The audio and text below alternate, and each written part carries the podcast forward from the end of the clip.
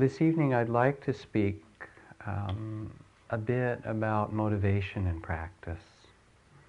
Last week, for those of you who came on Monday, talked about this great and ancient Indian story of Nachiketa, of the, the, the descent um, into the underworld, um, that myth, to seek uh, freedom instead of the emptiness of uh, kind of uh, the emptiness of consumer society, so to speak, that Nachiketa saw, or the rites and rituals.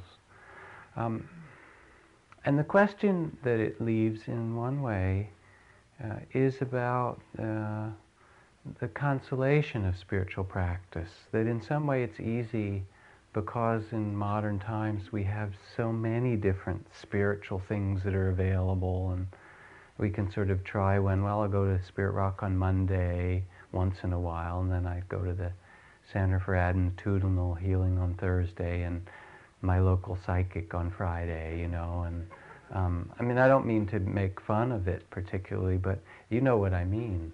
Just open the Pacific Sun and or or the Bay Guardian or things like that, um, and there's the personals pages, and there's the music pages, and then there are the spiritual advertisement pages, and they're equally kind of rich and full um, and overwhelming, you know.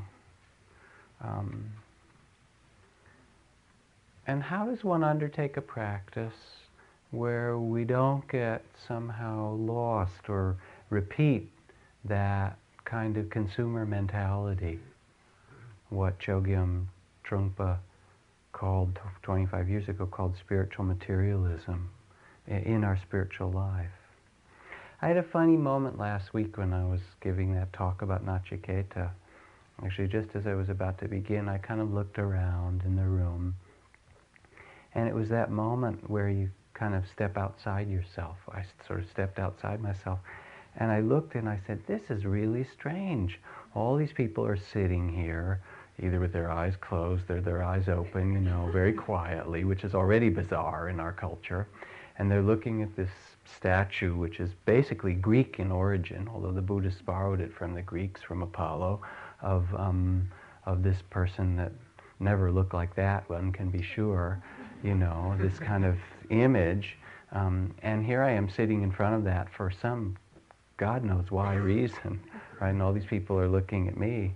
Um, and it's bizarre is what I thought, you know. And then I thought, then for a moment I flipped into that state like being a child and said, you know how you are in first grade or something. Look at me, look at me, mommy, daddy, or something. Well, this is kind of the fulfillment of that childlike place. Okay, that's that's all right for a kid. Um, but how easy it is to get entranced. For me, I could get entranced in the role, and I do sometimes you know, or for us to get entranced in spirituality is another kind of trance.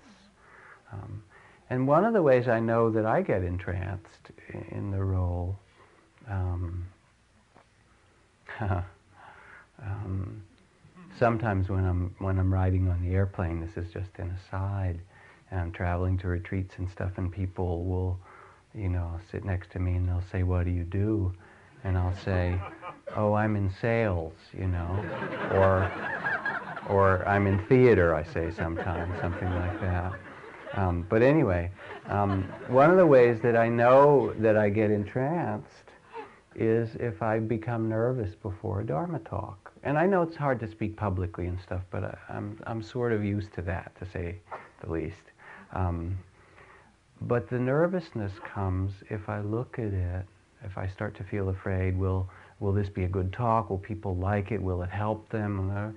The nervousness comes because um, somehow I'm afraid how I'll be viewed or how it will seem to others, be judged in some fashion. Um, and in that moment, then, I realized that um, what's going on is that I'm not teaching the Dharma, I'm teaching Jack you know, which uh, if you have a choice, my friends, it's really clear which road to follow, right? And the moment that I realize that I'm afraid, I say, wait a second, your job isn't to go up there and kind of present Jack to everybody. Um, uh, that would be um, sickening. um, your job is to go and talk about the Dharma, which is the Tao, the law, the way things are. And people might like it or they might not like it, or you might be good at explaining it that night or not. But that's simply your task. Um, and it doesn't have to do with whether they like you or they don't like you. So I begin to reflect about motivation. What is my own motivation for doing this? And I mean, it's a wonderful job. You know, one of the most beautiful kinds of work I could imagine, and, and there's a great joy in it. Um, because in it I remind myself of things that I really, in my heart, I deeply love and value. Of nobility, of freedom, of the possibilities of living with wakefulness. So it's really for me that I do it in that sense. It's to remind about this possibility and to, to have to search on Monday, what do I want to say today, reflect about it, that today means something. Why be present? This practice that we do of mindfulness, of present. Because it brings us alive. It's beautiful to see the sorrows and the um, amazing um, mystery and the spring days and all of that that's here when we're present. It awakens the heart of compassion. And it takes me or us out of trance.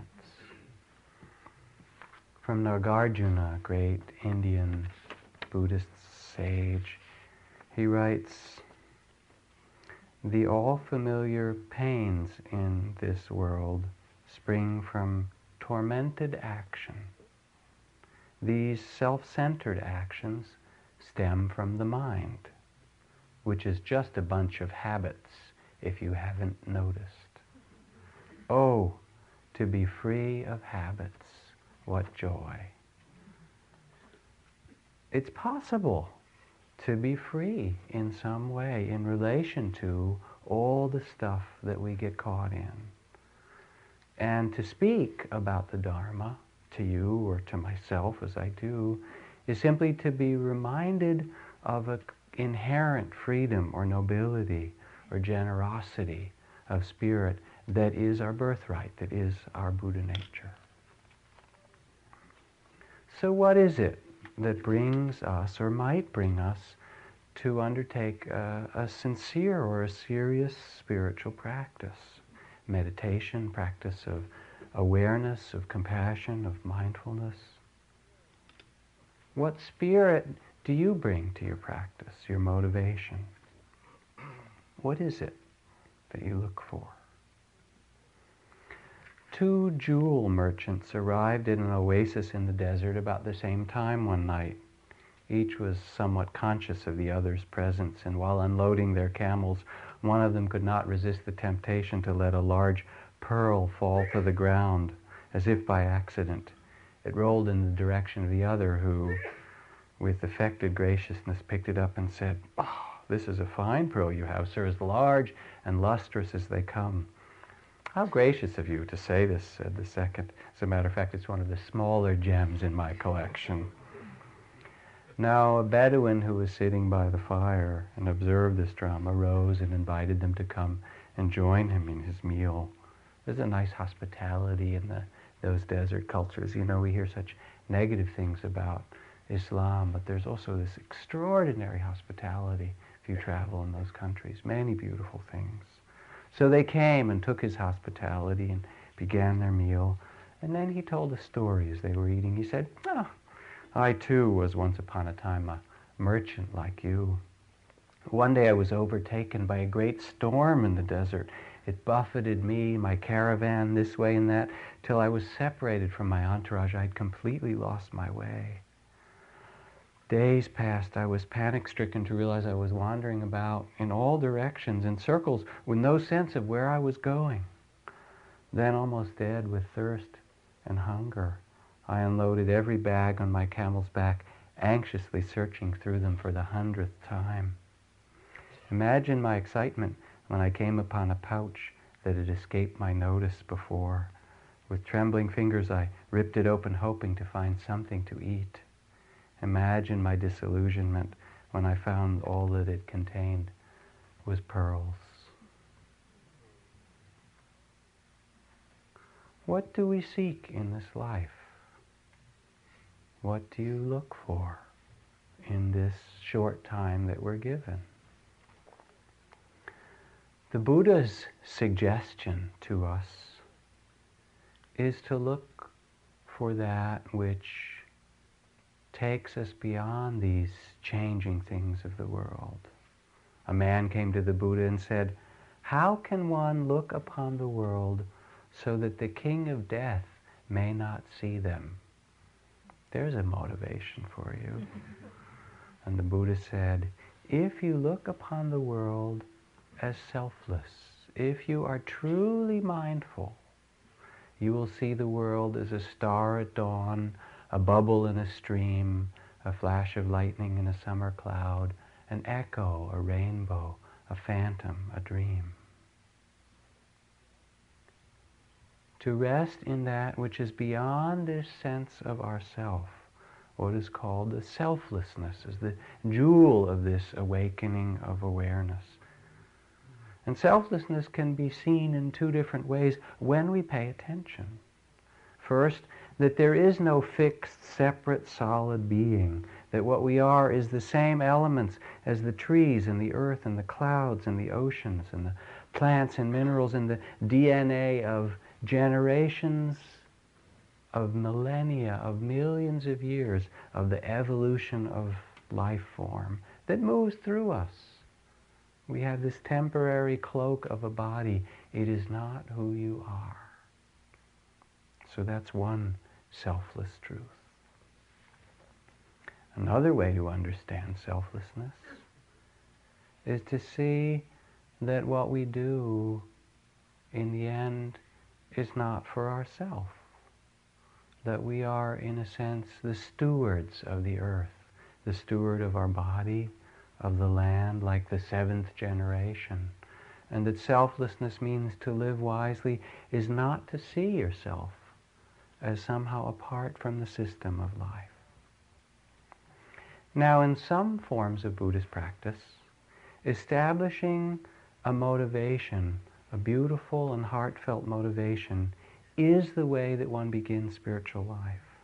The first important task, sometimes it's called bodhicitta, awakening the beauty of heart, the compassion for all beings, the love of life.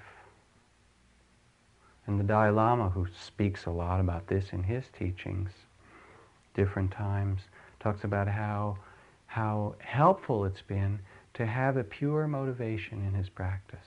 Go through all these things, and he said, I have so many difficulties, so many terrible decisions to make, so many conflicts to deal with, and many times I don't know the right thing to do, says the Dalai Lama.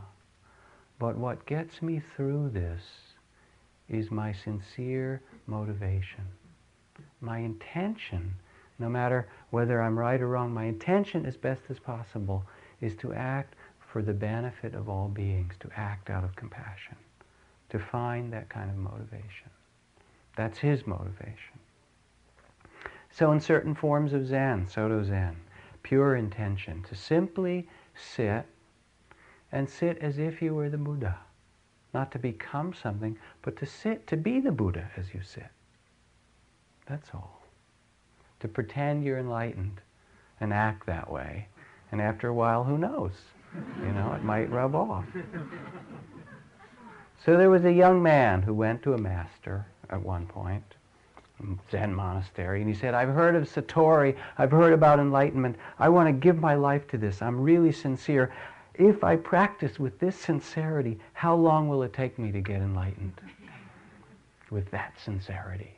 The master looked back. You know how young men are. He said, Ten years. The young man was shocked. Ten years, so long? I'm really sincere.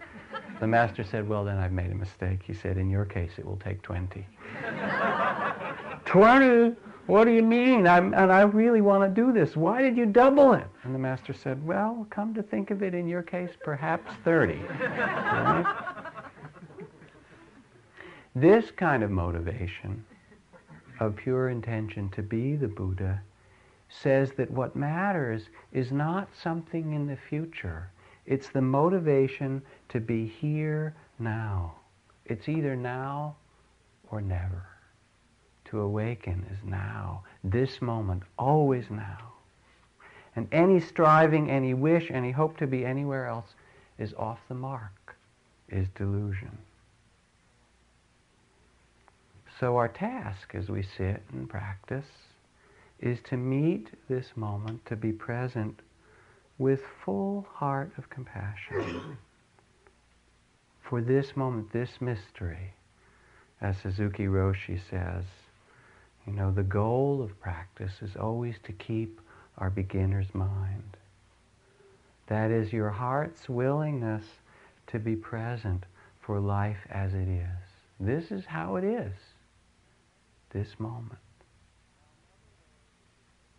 Now, another way that this can be expressed, this compassion, this willingness to open one's heart and one's eyes to be present for life as it is, is the Bodhisattva vows motivation, the vows of a great Buddha.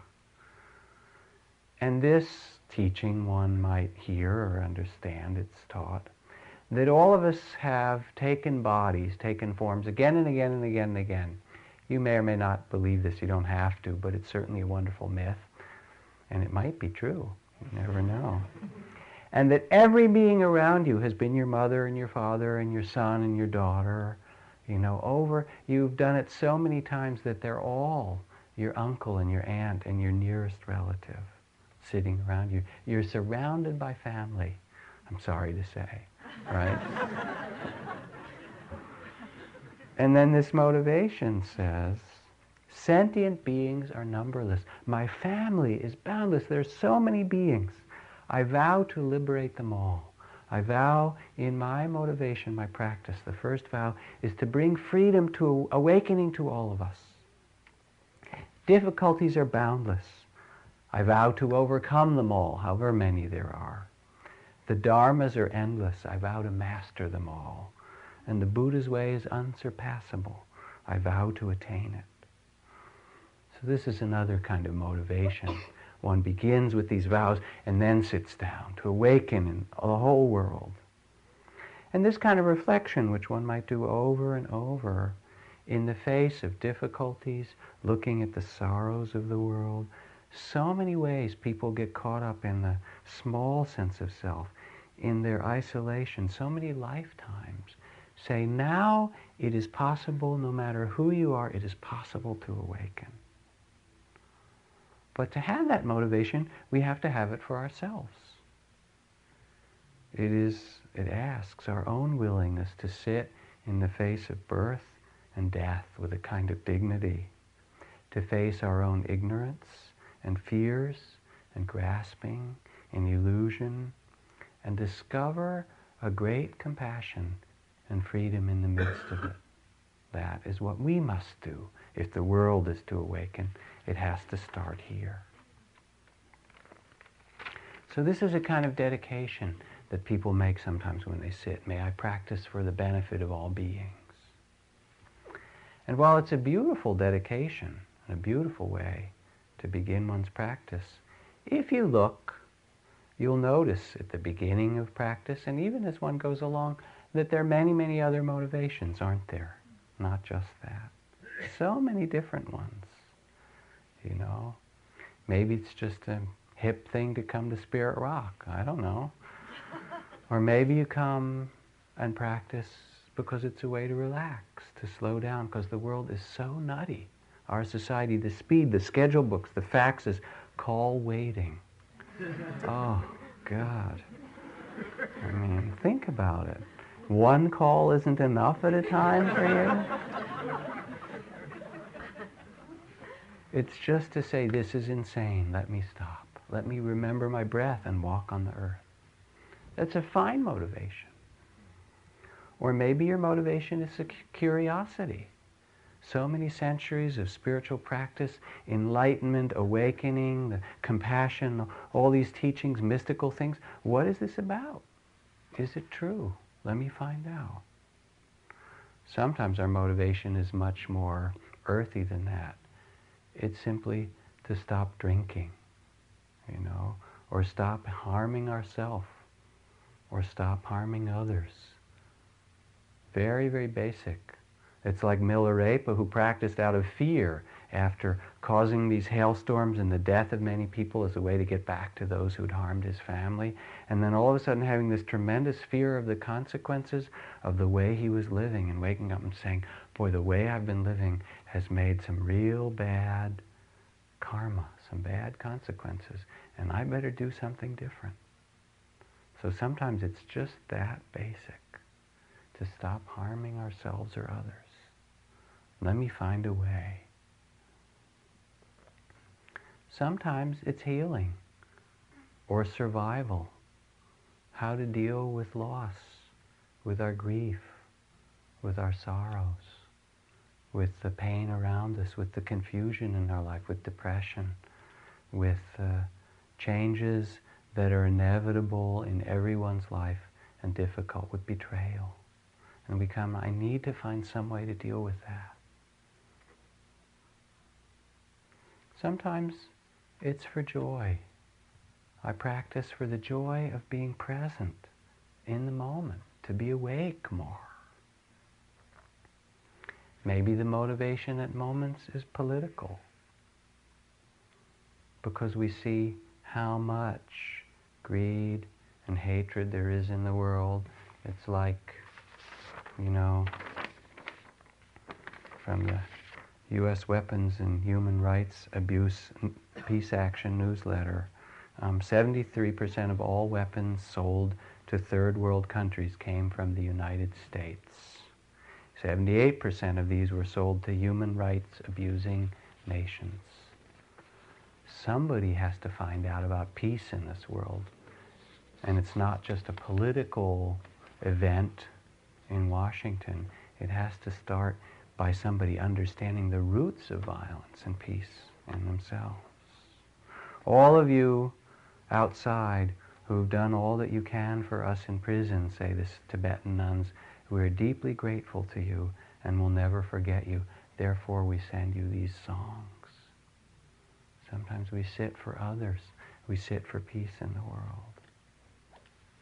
Or maybe out of interest. What is the nature of mind? Philosophical. Or maybe we come at moments for community because we're so isolated or lonely or disconnected in our cars on the freeways. Sometimes it's to connect with the sacred, the divine. There's some sense, if we only slow down, we could touch something beautiful. And then there was the man who came to a retreat recently whose wife bet him that he couldn't do it right? and he came to prove her wrong. All kinds of motivations. Haven't you noticed? You know? I remember Ajahn Jumnian, this monk who's coming in a couple of weeks, and you, those of you who sign up for the day long or part of that week, he's really a wonderful being, uh, filled with this kind of sparkle of loving kindness and and um, ease and and so forth. And when I was a monk staying at his monastery, he was, um, at that time, you know, it was 25 years ago, he was a very handsome and charismatic teacher, 35 years old, and um, there were so many people coming to his monastery because he had this huge field of loving kindness. It was his specialty. Um, and he was beautiful, and he would speak about it, and people would swoon. It was just wonderful, you know. And I was practicing there, and after a while, I realized that, you know, a lot of people weren't even there to meditate. They were just there because they were in love with him. You know, a lot of the nuns and a lot of the monks as well were in love with him. So I went to him one day. I was kind of a purist, and I said, "Do you realize, you know, that these people aren't even meditating? I mean, they're here. They just want to sit and goo goo gaga. They just, you know, they're in love with you." You know, don't do you know that's going on? And he laughed. He said, Of course I know that. You know, you think I'm dumb? I mean, it's, it's, pretty obvious, isn't it? I said, Well, what are you going to do about it? And he said, oh, I don't have to do anything. He said, That's what brings them. He said, Anything that gets them here is okay. They get here, and then I teach them. I teach them how to be still. I teach them how to love themselves. I teach them how to be aware of their breath and their body and all the stuff in their mind. He said, Whatever brings them, it's okay.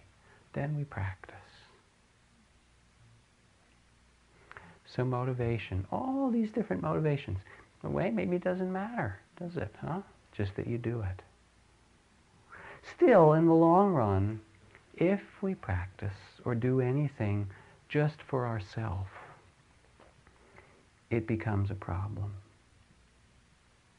It would have been easy, for example, for Lama Yeshe, this great Tibetan teacher, um, who wrote, and I've used this in other talks, this letter when he was hospitalized for a heart attack, saying after 41 days of unending pain, my body is like that of the Lord of the cemetery, my speech like the barking of an old mad dog, and my mind like that of an anti-God. I can't practice, I can't do anything. Here I am, this great Tibetan Lama, I can do nothing. It's pretty bad in the intensive care unit after all these days. It would have been easy to say, oh, I failed, if he did it just for himself. But he didn't fail, because he taught hundreds, maybe thousands of other people. Beautiful, beautiful things. He left a wake of compassion and dignity and respect wherever he went. There's a story of a Burmese woman, an old widow, no children, very poor and pious. And for years, each night she'd light a candle in the window of her little house and sort of recite the Buddhist sutras and end by saying, By this spirit and chanting, may all beings be well and happy and liberated. You know, and it seemed like it was for everyone. And one night, the candle wasn't lit. So the neighbors got concerned and they went by, Mother, are you okay? You know how it is in those other countries where they still call everyone mother and hmm. sister and auntie and stuff. It's really beautiful. Brothers and sisters, it is, because we are. Are you okay? She said, I'm okay. Um, so they decided not to trouble her and just leave her at that. But then several more nights in succession, no light, no prayers. And they couldn't figure it out. And after a while, they couldn't kind of stand what's going How come she stopped? So a party of a few people went over and said, you know, for 20 years you've done these prayers and so forth, and it's become part of our life. What made you stop lighting your candle? She said, oh, my sons, my daughters, through my life I've worked so hard. I've saved, I've done what I can, and I had, from all I saved, five silver coins. And I was away last week and some thief broke into my house and stole them, and I'm heartbroken and I can't recite my prayers. So they left the old woman and they went around the town and they took up a collection for her. You know, they felt bad. And they got enough money and they went and they bought five silver coins and they brought them to her and they were so happy and she thanked them. And they waited the next night. Dark, no candle. Following night, same, dark, no candle. Mmm, they wondered, so they went over there. By midnight, the second night, Mother, Mother, is something wrong? We've given you back your five silver coins, yet you don't recite your prayers. She said, Sons and daughters, it is true by your kindness. Now I have five silver coins. Still, I cannot pray because my mind keeps thinking that if it hadn't been for those thieves, there would be 10 silver coins.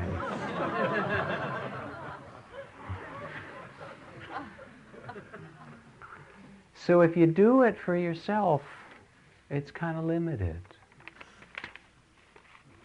To do spiritual practice for oneself, and it's beautiful, we do need to do it for ourselves, but to do it for oneself alone has two inherent flaws that will become apparent as we do it. The first is the flaw that if we do it for ourselves, the illusion that it, it, was as if we had a separate self at all, as if we were separate, which is simply untrue. For we all suffer our sorrows jointly, and we all experience mystery and beauty jointly. We suffer together from racism. It's not just somebody else. We suffer from greed. We suffer from the hungry of this earth if we look in our hearts. It touches us all.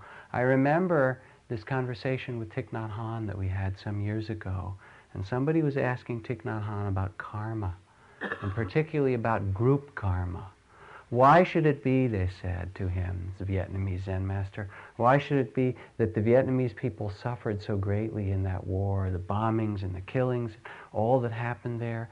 Did they do something as a group, the Vietnamese people, you know, to get that karmic consequence of those horrible things happening to them? Why did that karma happen to Vietnam? And he was silent for a little bit. That was a very interesting question. What's he going to say? And he looked back and he said, It didn't happen to the Vietnamese. It happened to us all. And it's true, isn't it? It really affected everybody. So one flaw is to think that it is separate at all that, again, the war there or the racism there or the, the greed there or whatever is for somebody else. It is us and we know it. And all you have to do is sit quietly and you know what your body carries of this earth in your heart. And the second flaw, so it's not that, you know, you should do it differently, it just becomes wise. Your own wisdom shows you in doing it for oneself so to speak, in that even that notion, is it's as if we could keep anything that we do. As if we could get our immortality that way. Remember the sand castles? Hmm? From that Buddhist text. Some children were playing beside a river. They made castles of sand, and each child defended theirs and said, This one is mine. And they kept their castles apart and wouldn't let any mistake about whose was whose. And when they were done, one child kicked over someone else's castle, destroying it. The owner of that castle flew into a rage and pulled the kid's hair and struck him and said, He spoiled my castle and got the other kids to come and help him. And they destroyed his castle and hit that child. And then they went on playing, saying, This is mine, no one may touch it. And they made their own roads in their own kingdoms. Keep away. And then evening came. It was getting dark, and they thought they should be getting home. Their mothers were calling to them. And now no one cared what became of their castle. One child stamped on his, another pushed theirs over with both hands. The waves came in over another, and they turned away and went back, each to where they had come from. In a way, you can't do it for yourself because there's no such thing that you can possess or own. He who dies with the most toys still dies, right? That's the real bumper sticker. or, as Rumi puts it more eloquently than the bumper sticker, inside the great mystery that is, we don't really own anything.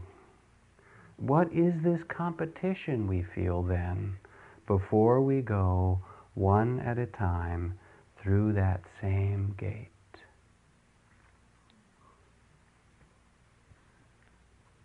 We forget how short life is. You think you have time, says Don Juan. That's your problem. You think you have time. But you don't know. I remember my Aunt Ellen in Miami, who's 85 a few years ago when Hurricane Andrew came through, and she talked about how incredibly hard it was. Her house was all blown away in the hurricane. She said, I couldn't imagine losing it all. But here she was 85. I don't know when she's going to imagine it. It's going to come pretty soon. if you don't imagine it by 85, you better get ready. One of the lessons I've learned from my wife, Liana, is that she always kisses and says goodbye to me or to my daughter Caroline, as if when we go out the door, as if it was the last time she'd see us each time. And it's just become a ritual in our family now to do that. And it feels, in a way, so true. We got this phone call a few years ago. My daughter had fallen out of this tree and knocked unconscious and was being taken to the hospital by an ambulance. At first, the, the, her playmate came running in the house where she was and yelled because she was completely unconscious and said, Mommy, Mommy, Caroline has died, you know, and you can imagine her mother's fear, oh my, what am I going to tell her parents, right? so where it turned out it was fine, but, um, but you don't know. You don't know. It really, it's like a friend on the East Coast, a Sangha member, who just found out recently that their uh, daughter had cancer, and all of a sudden, the, her three grandchildren came to live with her. She had this whole life that was going on, and now all of a sudden, she's taking care of these three young children, and it happened in about three days. Remember this from Don Juan again. Death is our eternal companion. It is always to our left, at an arm's length. It has always been watching you. It always will until the day it taps you. The thing to do when you're confused or impatient is to turn to your left and to ask advice of your death. An immense amount of pettiness is dropped if your death makes a gesture to you, or if you catch a glimpse of it, or if you just catch the feeling that your companion is there watching you. So, if we can't possess our children, we don't. We don't own them or possess them, or the things that we have, or even our own bodies. If we don't do it alone, for ourselves alone, then for others, maybe we practice for others. But that too could be a problem. We're going to fix and save and make the world better. It's like Zen Master Wei Nung says after reciting the Bodhisattva vows. Does this mean that I, Wei Nung, am now going to save all sentient beings? That's a pretty grandiose kind of statement, isn't it? Hmm. Here's Thomas Merton on writing as a writer. He says, if you write for God, you will reach many men and women and bring them joy. If you write for men and women, you may make some money and you may give someone a little joy and you may make a noise in the world for a little while. If you write for yourself, you can read what you yourself have written and after 10 minutes you'll be so disgusted you'll wish that you were dead. Ah, he's so frank. So who do we do it for? For ourselves? For others? He suggests, as the Balinese do every day, you know, a third of a Balinese person's day is taken up doing ceremonies and offerings to the gods. Before they get in the car, they make an offering and drive, and before they cook, and before whatever is done. Perhaps to sense this heart's desire to connect with something greater. This longing, this vision to touch something that is beautiful, that we know inside is our birthright. In the face of whatever the circumstances of life is, to, to touch that place. After uh, years of practice, one disciple in the monastery was initiated into the most secret mantra. And he was warned by the master not to tell anyone. And he said to the master, What if I tell? He said, Well, they will be liberated from their sorrows, but if you give this away in an unauthorized fashion, you will be damned and excluded from the company of the community. Hmm. So as soon as he heard this and had the mantra, he went out and left the temple and went into the market and shouted the mantra out and said, Here's this mantra that will free you all, the sacred teaching. And one of the other disciples heard this and went running back. You know how it is with disciples. It's all family, right? And told the guru, you've got to expel him. He gave away the secret mantra. And the master just laughed and he says, doesn't matter if I expel him or not. He has no need of the monastery. He is free. His actions have shown him to be a guru in his own right. Do you understand? We have in us a longing to love, to be connected, to be with that which is holy, or whole, or sacred, or timeless. And the point of spiritual practice isn't to be somewhere else or make something or change or do something. All that will come out of it. But to actually be in touch with that which is here now, alive. And this brings us to another way of practice. To sit, silence, attention, prayer, as a blessing, as an act of peace. It doesn't matter what happens. You sit daily in meditation or you take a walking meditation or whatever, but it's your heart's intention to be awakened, to be present. It's an offering of our being. You know, when you're a monk in the monastic order and they give you robes and bowl, when you leave, even if people make a special robe and sew it and offer it to you and give you this beautiful bowl, it's not yours. You don't own it. You just keep it. You're the steward. And when you disrobe, you have to give it back. None of it belongs to you. It's true, you know, you're just the accountant in the firm, as it said. None of it belongs to you. And from this place, then practice or spiritual life is simply resting in our goodness, our Buddha nature, following the heart's connection to life. And mindfulness itself is an act of love, a sacred presence. And there is in our attention, in any moment, beauty, nobility, a kind of humor. You know, as Ram Dass says, you become a connoisseur of your neurosis. You say, that's fantastic. Look at that one again. Sure got caught, didn't I? There's compassion. There's generosity of spirit. And these are called adi virtues, the higher virtues. Not because you're trying to be good or generous or moral, but because you love, because you're present and not so frightened about life. And then quite naturally, there is a kind of goodness in that presence, in that listening. As Gandhi says, and is inscribed in his tomb along the banks of the Ganges. Look, I, may you look or at your life, look at each act of your life and ask the question, um, in this action, how will it affect the poorest of the poor that I have ever met? How I live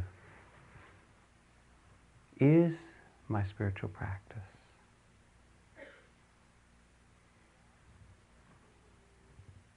The value of a civilization will be judged not on the wealthiest individuals, the greatest art, the largest cities, but on how it treats its poorest members, its children, those who are sick, those who have no power.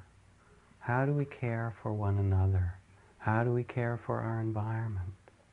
How do we care for our community?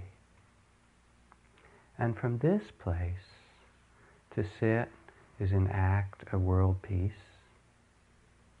To find that place in yourself that then when you get up, you bring to your work, to your relationships to the way you vote. To sit is to hold the sorrows of the world, which are inevitable in life. It is the truth. The loneliness, the pain, the difficulties, not just for yourself, but for all beings, for all of us. Camus he says, Great ideas, it has been said, come into the world as gently as doves. Perhaps then, if we listen attentively, we can hear amid the uproar of empires and nations a faint flutter of wings, the gentle stirring of life and hope. Some think that this hope lies in a nation, others in groups of people. I believe it is awakened and nourished individually by millions whose deeds and works and moments inspire and shape the possibility of all humankind, moment by moment. I had a friend in their late 50s who went to work and live for a while in Nicaragua, in villages down there. And started to get a little bit sick and was living with these families and working this particular village for, for some time. Um, and then it was time for them to come back home. They'd been there a couple of years. And they were talking about aging and the different cultures and how it was. And family that they lived with is a bit younger. And the family said to them, you know, when you get older, if you don't have anywhere to go, don't let them put you in one of those homes or whatever they have in your country. Come live with us and we'll care for you. Imagine somebody saying that to you. Not even your family, just somebody that you went to be with and live with. Isn't that beautiful? And almost uh, kind of amazing. And we used to do that for people all the time, you know. Hmm. A kind of community that comes just with our presence, with this sacred attention, this kind of connection. And we do it, we'll care for you because we are part of the whole.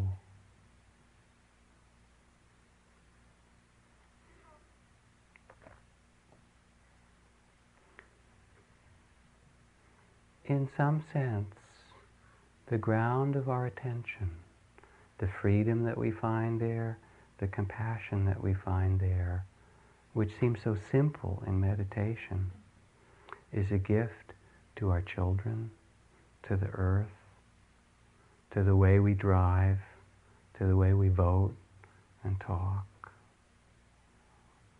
And there are a thousand reasons why we might do it. It almost doesn't matter so much it's in the moment of doing, or being is a better word. It's simply living that life again in this moment of our presence that has an incredible power. In the moment in your marriage, in the moment in that connection with another, in that relationship, in your work, and whatever it is. Amazing power to awaken, to heal, to change this world. Hmm. I end, I guess, with a couple things. This is from Dorothy Day. She says, Does God have a set way of prayer, a way that we're expected to follow each of us? I don't think so. I believe that some people, many of us, will pray in silence, and many others pray through the witness of their lives through the work they do, the friendships they have, the love they offer others the, and receive from others. Since when are words the only acceptable form of prayer? Let your life be your prayer. So what brings you to spiritual life? What really most deeply do you want from this life that you've been given? What motivates your practice? What motivates your days? Your work, your art, your movements on this earth. Let's sit for a minute. Individually, by millions whose deeds and works and moments inspire and shape the possibility of all humankind moment by moment. I had a friend in their late 50s who went to work and live for a while in Nicaragua, in villages down there. And started to get a little bit sick and was living with these families and working this particular village for, for some time. Um, and then it was time for them to come back home. They'd been there a couple of years. And they were talking about aging and the different cultures and how it was. And family that they lived with is a bit younger.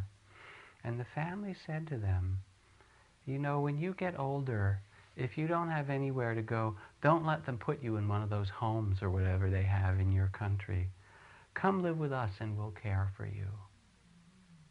Imagine somebody saying that to you. Not even your family, just somebody that you went to be with and live with. Isn't that beautiful? And almost uh, kind of amazing.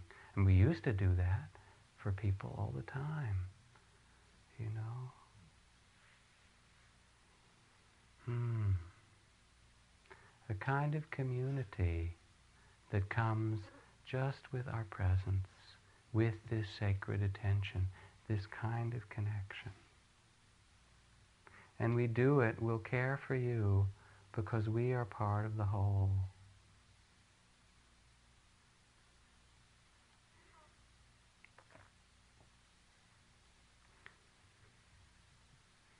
In some sense, the ground of our attention, the freedom that we find there, the compassion that we find there, which seems so simple in meditation, is a gift to our children, to the earth, to the way we drive, to the way we vote and talk.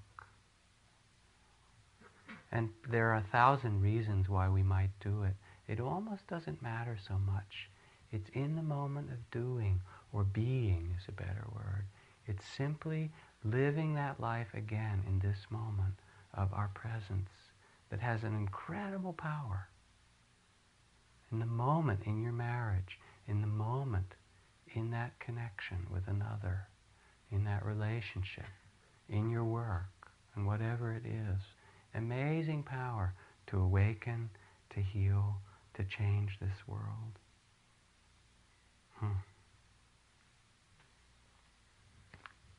I end, I guess, with a couple things. This is from Dorothy Day. She says, Does God have a set way of prayer, a way that we're expected to follow each of us? I don't think so.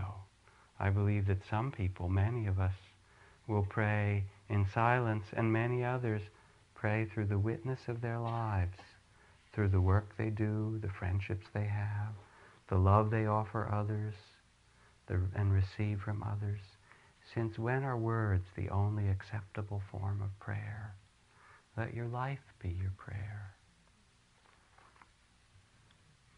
So, what brings you to spiritual life?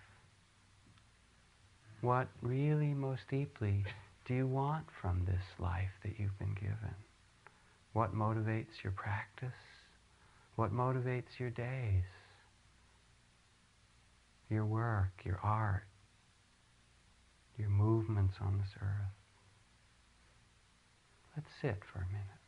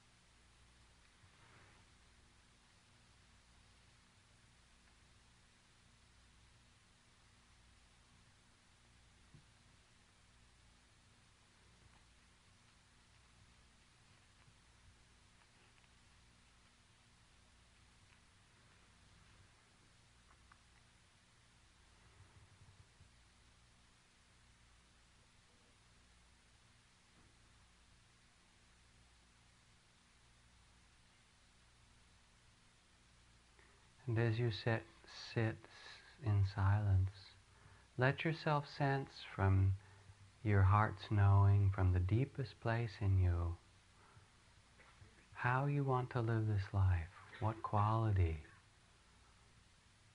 of life you want to bring to each day.